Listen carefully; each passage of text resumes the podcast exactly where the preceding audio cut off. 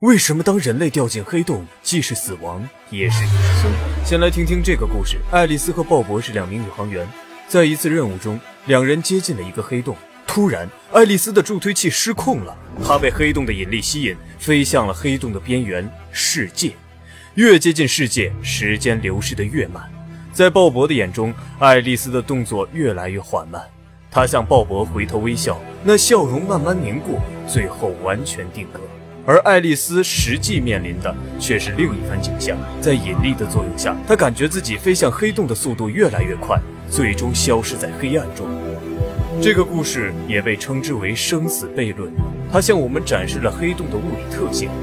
黑洞的质量和引力都极其大，连光都无法从中逃脱，而人一旦接近它，速度也会趋近于光速。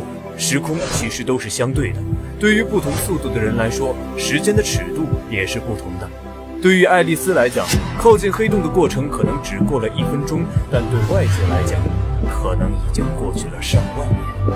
因此，虽然爱丽丝已经死了，但在理论上，鲍勃的眼中的爱丽丝将会永远。